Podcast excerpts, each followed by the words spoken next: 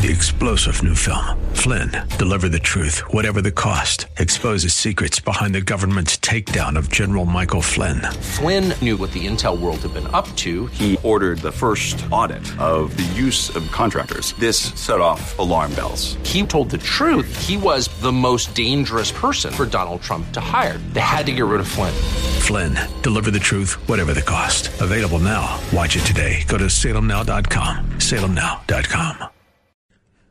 Welcome back. As we head into hour three, it's a delight to do so with David Harsanyi. He is a uh, senior um, a senior editor at The Federalist, thefederalist.com. Has a nationally syndicated columnist and uh, author of several books, most recently Eurotrash Why America Must Reject the Failed Ideas of a Dying Continent. Has a book on the Second Amendment, too. We'll get into some of that. His most recent piece, just up today, anti-Jewish sentiment is far from a one-party problem, and I'll I'll, I'll work our way towards that. Um, David, thanks for joining us. Really appreciate you being with us. Always a pleasure. Thanks for uh, having me. Thank thank you, sir. Um, I don't know what more there is to be said from conservatives about the Donald Trump dinner with Fuentes and Kanye West and Milo Yiannopoulos, if I'm saying the name right. I mean, I, I think most of it's been said. Um, I'll, I'll, just tell you what we said on this show was outrageous, unacceptable, uh, shows a lot of deep institutional problems in Trump's vetting or whether he's missing a step or his tone deafness. I, I don't know if you want to correct or add to any of that. I do want to get to how you looked at it in your column, though. Uh, so uh, feel free if you if you have anything to add about the dinner in and of itself from conservatives about the Trump dinner. I don't know. I mean, I think you, you you hit it there. You know, either he knew who he was meeting with, which is a problem, and obviously he knew who Kanye was and what he had said, or he didn't know, which is also kind of a yeah. problem because yeah. he's the ex-president, he's yeah. running for the presidency. Yeah, and uh, you know, I just you know he causes his own problems, and I just don't feel like it's something that most voters want to really deal with because it's not really an important issue and it doesn't really represent the Republican Party. In, in I, I, think all of that. I agree with all of that. And I, you know, I'll say one more thing. I, I mean, I think a lot of people are focusing on the fact that Fuentes was there. Uh, awful, obviously, but yeah, I don't know that he should have met with Kanye in the first place. I, in fact, I, he shouldn't have. I, I, mean, the the ab initio, this was a problem that Trump walked himself into. I think. Yeah, yeah, I agree. But now there is this ancillary thing, and I think you dispatch with it really well. Anti-Jewish sentiment is far from a one party problem. It's kind of an interesting thing to see all these left wingers lecturing us about the anti Semitism in our party. And it's, you know, it goes without saying, maybe I just should say it. I, I don't think Trump is an anti Semite. I never have thought that. I, I, I think it's darn near impossible to conclude that he is, though people have tried to. But, but that's what makes all of this so much the more interesting, where the left has finally decided to raise its head from the rock it has been under and start lecturing us about this. This is what you're getting at, isn't it?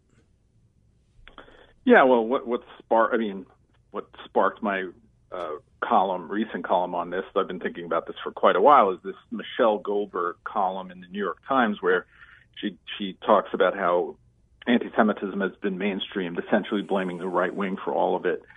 Um, in a very poor fashion or unconvincing fashion, by the way. But but you know, fails, for instance, to mention, and, and, and she's a New Yorker writing in a New York paper, or ostensibly a New York paper, um, doesn't even mention that there have been hundreds of attacks on Jews in Brooklyn and elsewhere in New York over the past five years. Um, and that is a serious problem of anti-Semitism that can't be blamed on Donald Trump or, or the rise of, you know, Trumpism or whatever. She ignores virtually, or she does ignore all the elected officials in the Democratic Party have said and acted in anti-Semitic ways. And uh, you know, it just that just shows me that it's not a serious concern with the problem. It's just a, a, a cudgel, you know, to, to to to hit Republicans with. One of the uh, there's several interesting things in just that explanation. Uh, first of all, the anti-Semitism, the the violent anti-Semitism, the kinetic, the the the, the brutality, uh-huh. the the violent attacks that you mentioned it's not exactly a white supremacist issue, is it? Uh, it's anti Semitism, but it's not white anti Semitism. And that's been brushed under the rug, too, hasn't it? Sure. I mean, it's just a fact that in, in New York, and there's a lot of camera footage of these attacks, typically, you know, in African Americans or Hispanics who are attacking Jews in, in that city. It doesn't mean uh, that there aren't other, there isn't other kind of anti-Semitism, or if we were in another, you know, if there were many Jews in some other city, it wouldn't happen. But this is not, by the way, this is nothing new, as you well know. Right. This goes back decades and decades Yeah, in New sure, York, sure. where I grew up, and um, and you know, so there are it's it's there are many levels to this problem. Mm-hmm. It's not in, always an ideological uh, thing, you know what I mean? But it still exists, and really, the person who's being attacked probably doesn't really care why, why you know, uh, the anti-Semitism exists. It is interesting, though, on that point, though, worth exploring intellectually for a moment, David. That yeah, th- this this was a real issue in the '60s. Black Jewish, um, vi- uh, black on Jewish violence. Uh, Norman Podhoretz at Commentary spent a lot of time writing on it. People remember the Jewish Defense League for its anti-Soviet and pro-Soviet Jewry work, but it really started out on this issue, and you know, it it it kind of it, it kind of was a sad chapter in black Jewish relations, given that so many black Jewish relations were so uh, united in civil rights for many years up into the late 60s. And then it kind of quieted it, it kind of quieted down until, give or take, really the early 90s, late 80s with Al Sharpton kind of reviving this black anti-Semitism a bit. Is, is that's that's crude history, but it's it's mostly accurate, I think.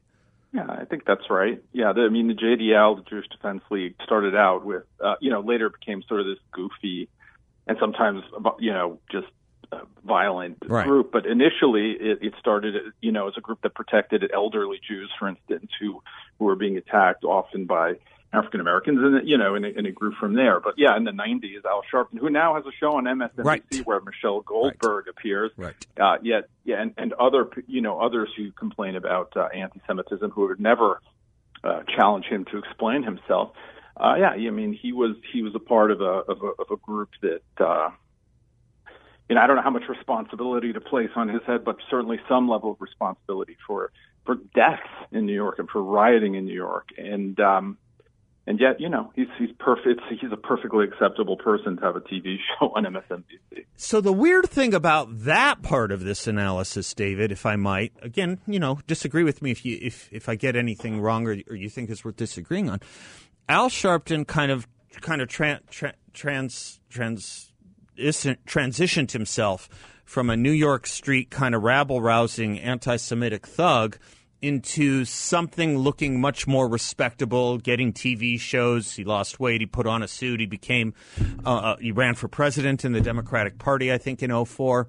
And he, he kind of had this gloss of respectability, at least among liberals, where Louis Farrakhan was then seen as the outlier, the extremist, the the real anti-Semite. If we're looking in in certain precincts of black leadership, only for him now to be oddly mainstreamed. Right, and, and Al Sharpton, Al Sharpton transitioned into mainstream media in that way without ever having to answer for what he had done. Right, By the way, right, you know, it's it, and, and it never would have happened. Someone like David Duke, or you know, who he's a comparable figure to in my mind. Yeah. But uh, yeah, I mean, uh, so Farrakhan, I mean, there are many people right now sitting in Congress, many eight, something like that, who who have appeared at events. There there there are people on the Ways and Means Committee who have called Farrakhan a an outstanding human being, right? And and there you know and and there are you know Bill Clinton hugged him on a stage. Bill Clinton Right. hugged him on a stage about two years ago at Aretha Franklin's funeral. Exactly. And uh, you know, the former president, you know, there was a pit picture essentially suppressed by the by the press of of, of a, a candidate for the presidency who won, Barack Obama, you know, hanging out with him, and uh, w- which to me uh, is just as bad, if not worse, than than going to a dinner, whether accidentally or not, with with um, I call him Opie Himmler, but you know, the the uh, Nick Fuentes or whatever his name is. Which incidentally, we're giving this guy so much attention. I Agreed. don't think that probably 99.9% of people ever heard of the guy before uh, Trump had uh, this lunch with him. Agreed, and and that's why I believe Trump when he said he didn't know who he was. But then again, you know, what kind of vetting system? I mean, you know, you've you've you've worked for principals uh, of of of greater name recognition than yourself, as I have. We, you know, if someone is bringing some to lunch, we, you know, even at, you know, we kind of check the or dinner. We kind of check these things out. We kind of do these you, vettings. You, Right. Do you think Ron DeSantis ever sits down with Nick Fuentes? I doubt. Agreed. Agreed. It's it's just not going to happen. It's it, it's not going to come within, you know, ten miles of happening. And right. again, too, while I do believe Trump on that score, the judgment of even giving Kanye West the audience, I think, was beyond the uh, beyond the pale and, uh, and beyond the mark. Let me come back a little bit more on your piece when we come back. I want to talk to you about a few other issues in the news as well, as long as I have you. I am Seth Leibsohn. He is David Harsanyi. He is a senior editor over at The Federalist. The Federalist dot com is the website. Uh, his most recent piece and all his pieces you can get there and uh, his most recent book, Eurotrash Why America Must Reject the Failed Ideas of a Dying Continent. David and I will be right back.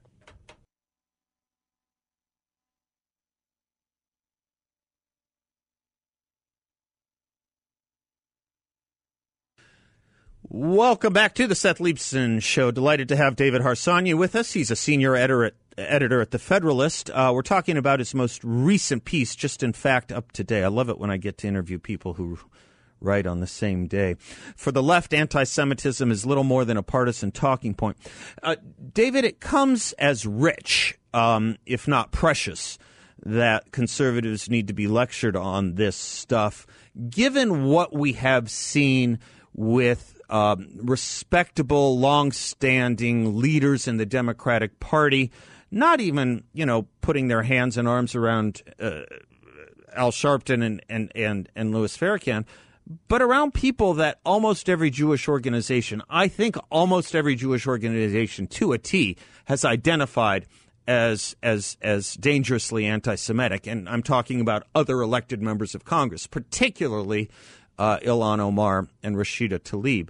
Um, we don't need these lectures, and it is odd and a little sad to watch respected elder Democrats, or maybe once respected elder Democrats, apologize for them all the time.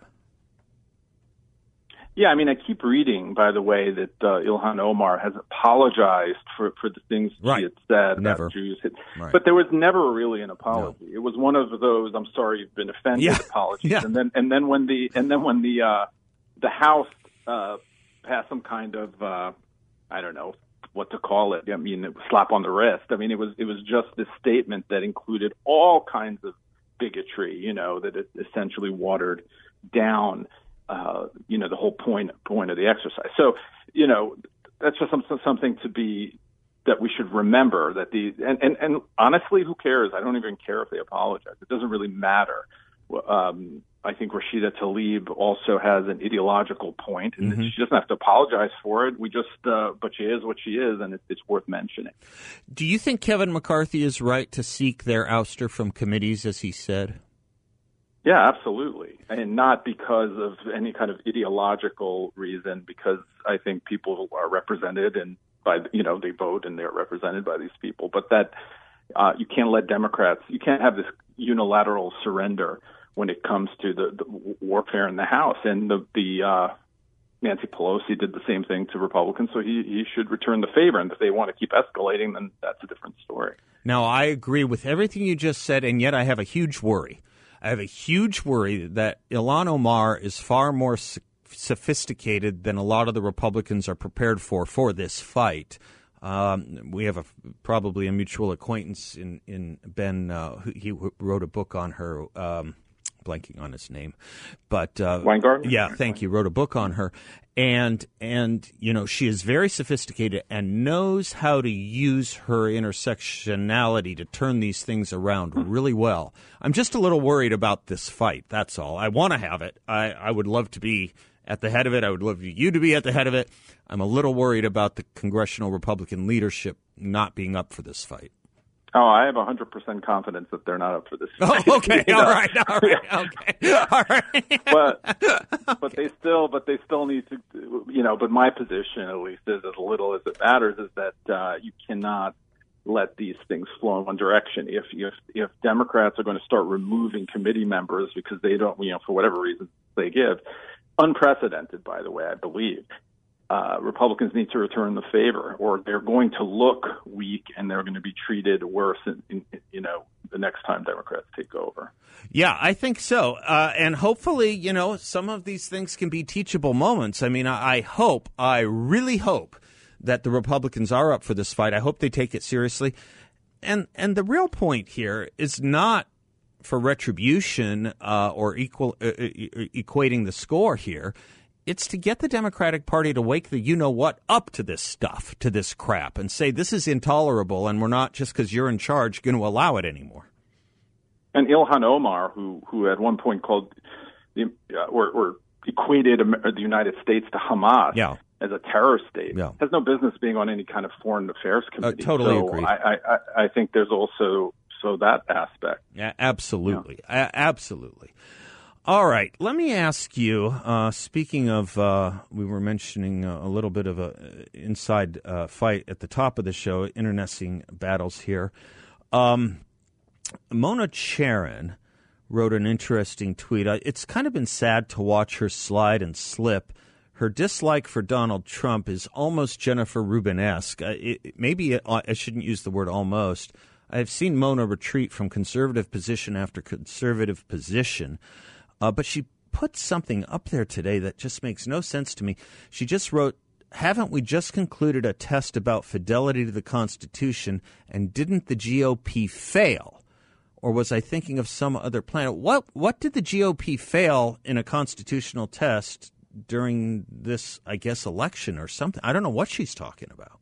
I don't know what she's talking about, but the idea that it is the Democratic Party that has shown fidelity to the Constitution is just completely laughable. We have a president who essentially acts as a, um, you know, I don't want to say, you know, whose whose whose executive abuse has probably uh, been worse than any going back to maybe FDR or something like that. I mean, um, or or maybe Wilson. So he, you know, for her to make that claim is just part of this entire um, argument about saving democracy by yeah. by having a one party state, which uh, is is definitely counterintuitive. Uh, but uh, uh, so she's part of that. I mean, it doesn't make any sense. I think that, that, that there are some people are so obsessed with one person. It happens on both sides in some in some ways, but they're so obsessed with Donald Trump they're willing to bend all their principles for whatever, however they see that cause and I think it's a far better way. The far better way to move forward is just to try to hold on to your principles, no matter who's running, and, and take issue by take things issue by issue. And event yeah, I, I, think that's right. You you had mentioned Ron DeSantis earlier, and it would be inter- it, here. Here will be an interesting test. It, uh, an interesting test. It'll be an interesting to,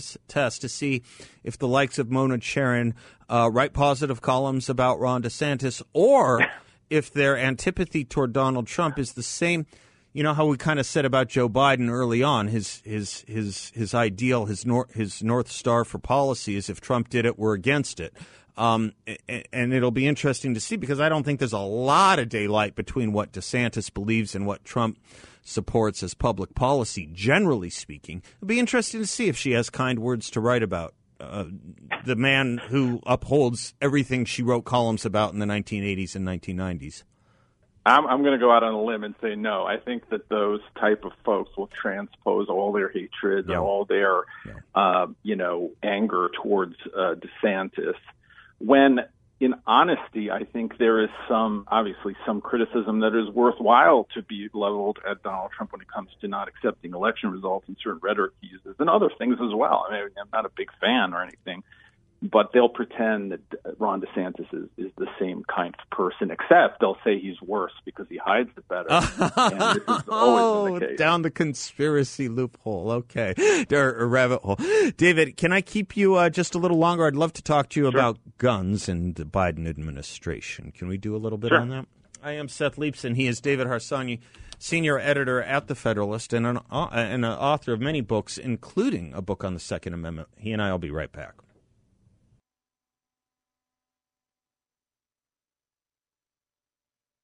Welcome back to the Seth Leibsohn Show. David Harsanyi is our guest, uh, author of several books, senior editor at The Federalist. One of them is a book titled First Freedom A Ride Through America's Enduring History with the Gun.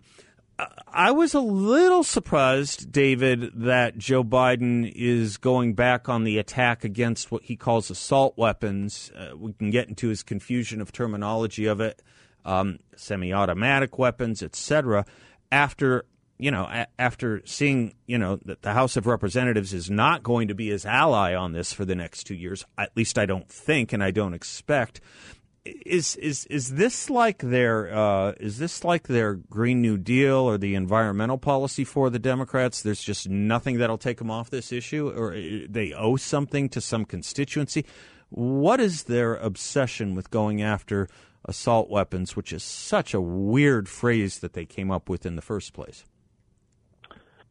Well, I think all the things you just mentioned. For one, I, it probably polls well because people don't really understand what it means mm-hmm. if you sort of get deep, deep, deeper into into what assault, you know, a semi-automatic rifle, and then people are probably far less inclined to want to want to ban them. But it probably polls well, so they think, you know, he thinks he can go back to it, and uh, you know, he constantly makes the same, he's been making the same dumb arguments for it for I don't know decades now with the same um, complete misunderstanding of the Second Amendment or purposeful misunderstanding, the same c- conflation of semi-automatic weapons as a whole, and uh, you know the the AR you know 15s and stuff like that.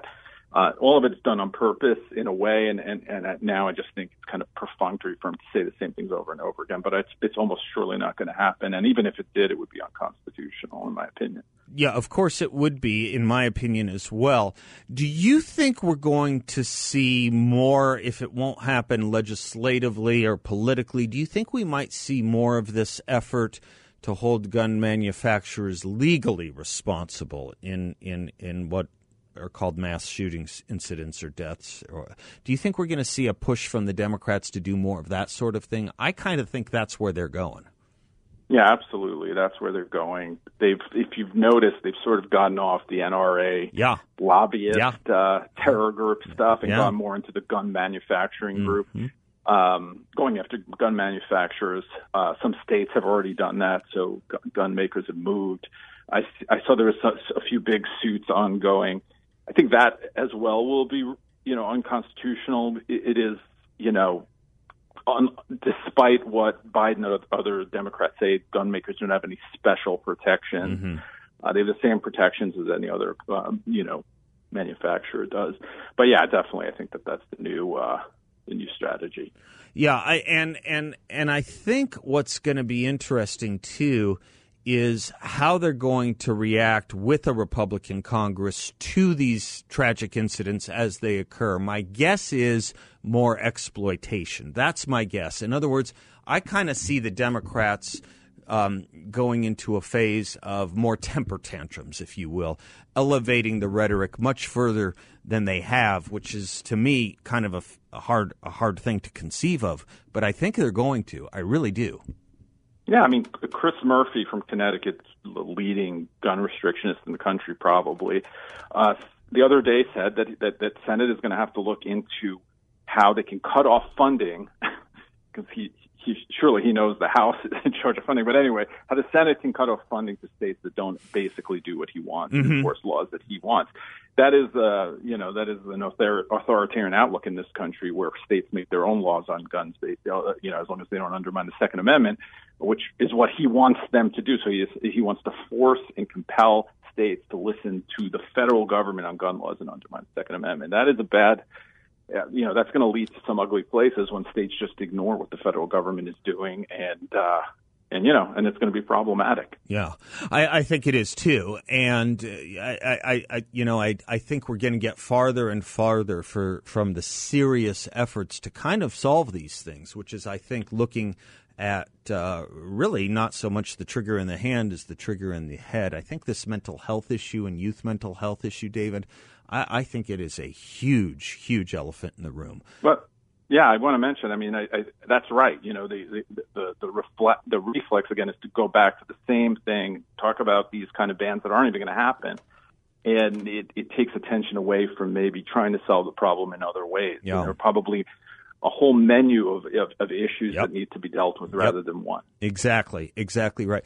I wonder if I could keep you one more segment if you have time. Um, I've been kind of doing this with a lot of my uh, national writers, and I don't think you and I have had a chance to do it. Kind of, kind of get your overview of, of what what what the election said, what it means, how it took, how it happened, the the midterms from a couple two three Tuesdays ago. Would you would you would you have time for Sure. one more quick segment on that? I'd love to do Sure. it with you. Thank you, David. David Harsanyi is our guest. He's a senior editor at The Federalist. His most recent book, Eurotrash Why America Must Reject the Failed Ideas of a Dying Continent. He and I will be right back.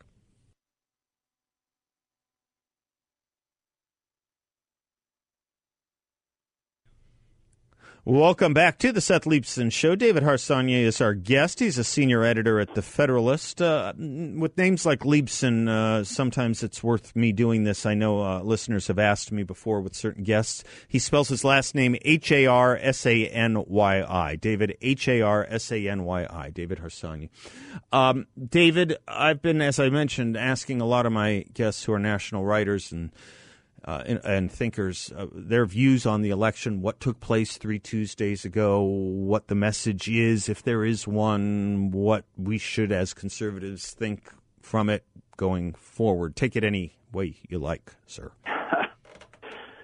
Well, I, the American people, as they've done many, many times, have shown that you know they they like a divided government because that's a, a true reflect, organic reflection of where the country is. We're we're a country that uh, has a lot of we have a lot of disagreements and we can't really come to any compromise. So you have a government in D.C. that that reflects that in many ways. I think that's one of the things uh, the election told us. The other thing the election told us is that uh, nobody likes anybody.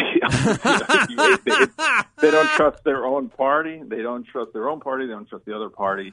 And people just kind of voted for whoever was there and rather than change. I think that's part of it. And as far as conservatives go, I wrote a long piece on this um, a few weeks ago, but mm-hmm. I just mm-hmm. I think national conservatism, sort of populism that we're chasing with working class voters is a huge mistake. I, I read that um, piece three times. I'm glad you reminded me of it. Go into that. Yeah, please. I just there's a huge you know, there are millions and millions of conservative voters out there who live who are dispositionally conservative, maybe not very ideological, who live in suburbs, who the Republican Party has turned away from in their chase for for working class voters, but that, you know, a shrinking demographic in this country. Um, with policies that are not very idealistic, that essentially promise to uh, you know, to compete on the welfare front, to give people things, to, to, to have a government lift them up. Very statist ideas, in my opinion. It almost sounds like a Ross not Perot working. party more than a Republican party. Exactly. We've tried this with Buchanan years ago, and in 1992, when the when the country was more socially conservative, when there were you know when, when people were turning in that direction, it couldn't and did not win, and it won't, won't win in the future. These are very old ideas. They're not new. They're not exciting, and I just think it's a mistake. And now we, I think we've seen three elections in a row that it's a mistake. The thing I can't quite understand, and I, you and I are probably at various times we have our feet in this parts of these movements and parts out, and I've, I've certainly been in and out of it too. Um, the thing I can't quite understand from from what some of these people who are calling themselves national conservatives or members of the national conservative movement, there's this underlying and sometimes articulated criticism or at least abdication of Ronald Reagan by name. And what's in, you've noticed it, you've seen it, you know what I'm talking Sure. about. And what's odd to me is this is a man who was actually able to get all those voters they seem to quest after um, without going down the roads that they go down. The idea of a Reagan Democrat was born out of exactly those precincts that Donald Trump picked up in 2016 so miraculously, like uh, Macomb, Michigan. Yeah, absolutely right. Now, I, obviously, you don't want you know times are different. Just dragging Reagan's Oh, name sure, up all sure, the time. sure, sure. Yeah, yeah. So, so I get, I get why why there are people, younger people, quite often who who don't like that, but they think that they've tripped on some new fantastic idea Yeah. when it comes to, uh, you know, high tariffs and more statist policies. This has all been tried and thought about before. Uh, Reagan did bring those people, and because to me, populism, as it's uh, defined today, just means sort of chasing after what what certain you know demographics of people want or believe is good policy. I don't think I'm not I'm not of course I'm a Reagan fan in general, but I'm you know other politicians have done this. There's there's another way to go about that. Mm-hmm. To convince to convince people that you have better policies that they, that will help them and that they will like. You can't just keep chasing voters. Sometimes you have to uh, bring ideas to them and try to convince them to to be part of a bigger movement. Now, obviously, every party is a consensus of different groups and sure. factions and people with different concerns. I'm not saying abandon working class voters. I'm saying that there are better things than trying to compete with Democrats on how much you can give those voters or how much money you can spend on yeah. them. That is, you're never going to beat the progressive on that in that on that field in that sport. They're always going to spend more than you yeah, I, yeah, I mean, yeah. It's kind of my criticism of yeah. the moderate Republicans, like William Weld, when he was thinking he had a constituency back after his governorship mm-hmm. in Massachusetts, and he ran for Senate against John Kerry in Massachusetts, really thinking he could do it. And I'm thinking, you know, I just don't understand why a liberal would vote for an 60% liberal when he can get 100% of a liberal. I've just, right. It's the same uh, point, I think. And that's my argument. Yeah. yeah. I mean, they call it zombie Reaganism, yeah. right? Yeah. But I, I, I say that zombie Reaganism was actually successful more than zombie Rockefellerism yeah. or zombie Buchananism. Yeah. Yeah. you know, so, so I'm not saying that it should be packaged in the same way. I'm saying the ideas if you believe in, in, in certain ideas and certain principles, they have, they are eternal, right? It's not like they run out, you know, they have a sell by date. Um, you know, there are different problems that we face and, and, and they need to be applied to those problems. But the idea that we should just get rid of those ideas is, I think, a bad one. You know, you and I spent uh, maybe three or four sentences in this interview mentioning or talking about Ron DeSantis, and I am, for what it's worth, a Ron DeSantis fan all the way. But there's another guy who I, I think is worth paying attention to, and that's Glenn Youngkin. I, the more I listen to him, the more I am impressed. I have to tell you, I th- yeah. this this is someone who uh, who I think our movement would would do itself a disservice by dismissing too quickly yeah, he's got a softer touch, but he's definitely uh, done done some good things. And I think the way that he concentrates on schools, yep. on, on suburban voters, yep. is important. You never know how this is going to. You never know how, how politicians translate onto national state. Sometimes it works, and you and I have been through it enough where you know that everyone thought someone was going to be successful. Let's say Rudy Giuliani, yeah, or something yeah. like that, and yeah. it didn't work. Yeah, never, um, so never won a state. I, I don't think he ever won a state. Yeah, yeah, right.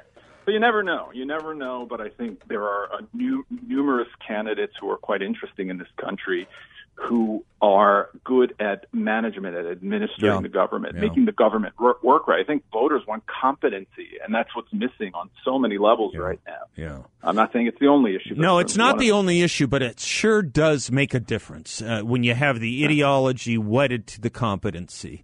Uh, that was what they said about Reagan, actually, in his first term. He proved that after those Carter years, all those columns about the presidency being too big for one man, he proved that wasn't so.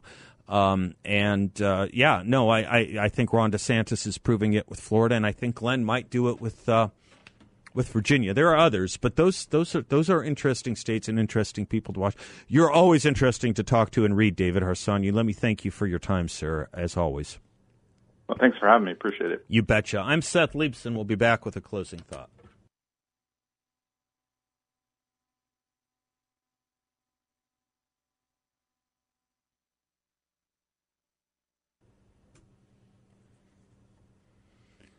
Thanks for spending some of your afternoon with us, and thanks, of course, to uh, our sponsor, YRefy. If you are concerned with stock market volatility, you can invest in a portfolio with a high fixed rate of return that's not correlated to the stock market. Thanks to our friends at YRefy. It's a portfolio where you'll know what each monthly statement will look like with no surprises. You can turn your monthly income on or off, compound it, whatever you choose, and no loss of principal if you need your money back at any time. Your interest is compounded daily, you are paid monthly, and there are no fees. It's a secure collateralized portfolio that delivers a fixed interest rate of up to 10.25% rate of return. That's right, up to 10 and a quarter percent. Check them out at investyrefy.com. It's the word invest, the letter Y, then refy.com. Or give them a call at 888 YREFI 34. 888 YREFI 34. A due diligence approved firm You talk to these guys, you're not going to get a sales pitch. They leave that up to people like Larry Elder and myself. Uh, and um, what you will get is a bunch of great guys who love talking about what they're doing and letting it speak for itself. Uh, lay down a marker here. This is going to be interesting to watch. I mentioned it about a week ago. I had an op ed in the Arizona Republic with my buddy Steve Twist on the chronic homelessness problem in Phoenix, the worst of the worst in the in the area we call the zone around 9th Avenue and Jefferson. Uh, interesting. People sometimes, what's the old Paul Simon lyric? People hear what they want to hear and disregard the rest. Happens with reading too. Got a lot of feedback from people saying, "Oh, you just want to go lock people up with more police," which is not what we wrote. Um, but um, you know, for those that are such casual readers, that's what they wanted, I guess, me to write so that they could tear us down or criticize us.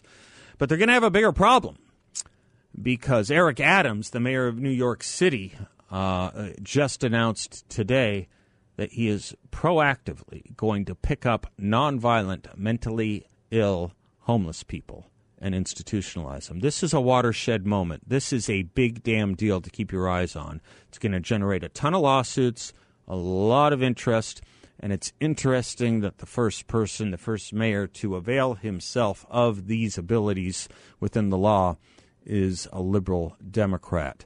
Um, yeah, there will be lawsuits. I mean, you know, the ACLU never stopped suing, you know, the liberals, Democrats of New York City in their day, the Mario Cuomo's and Edward Koch's.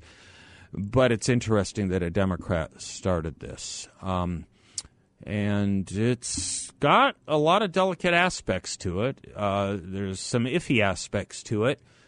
But what an interesting start. Watch watch what happens here. As I say, we're laying down a marker. Thanks for spending some of your afternoon with us. Have a great rest of your evening. Until tomorrow, I'm Seth Leibsohn. God bless you all. Class is dismissed.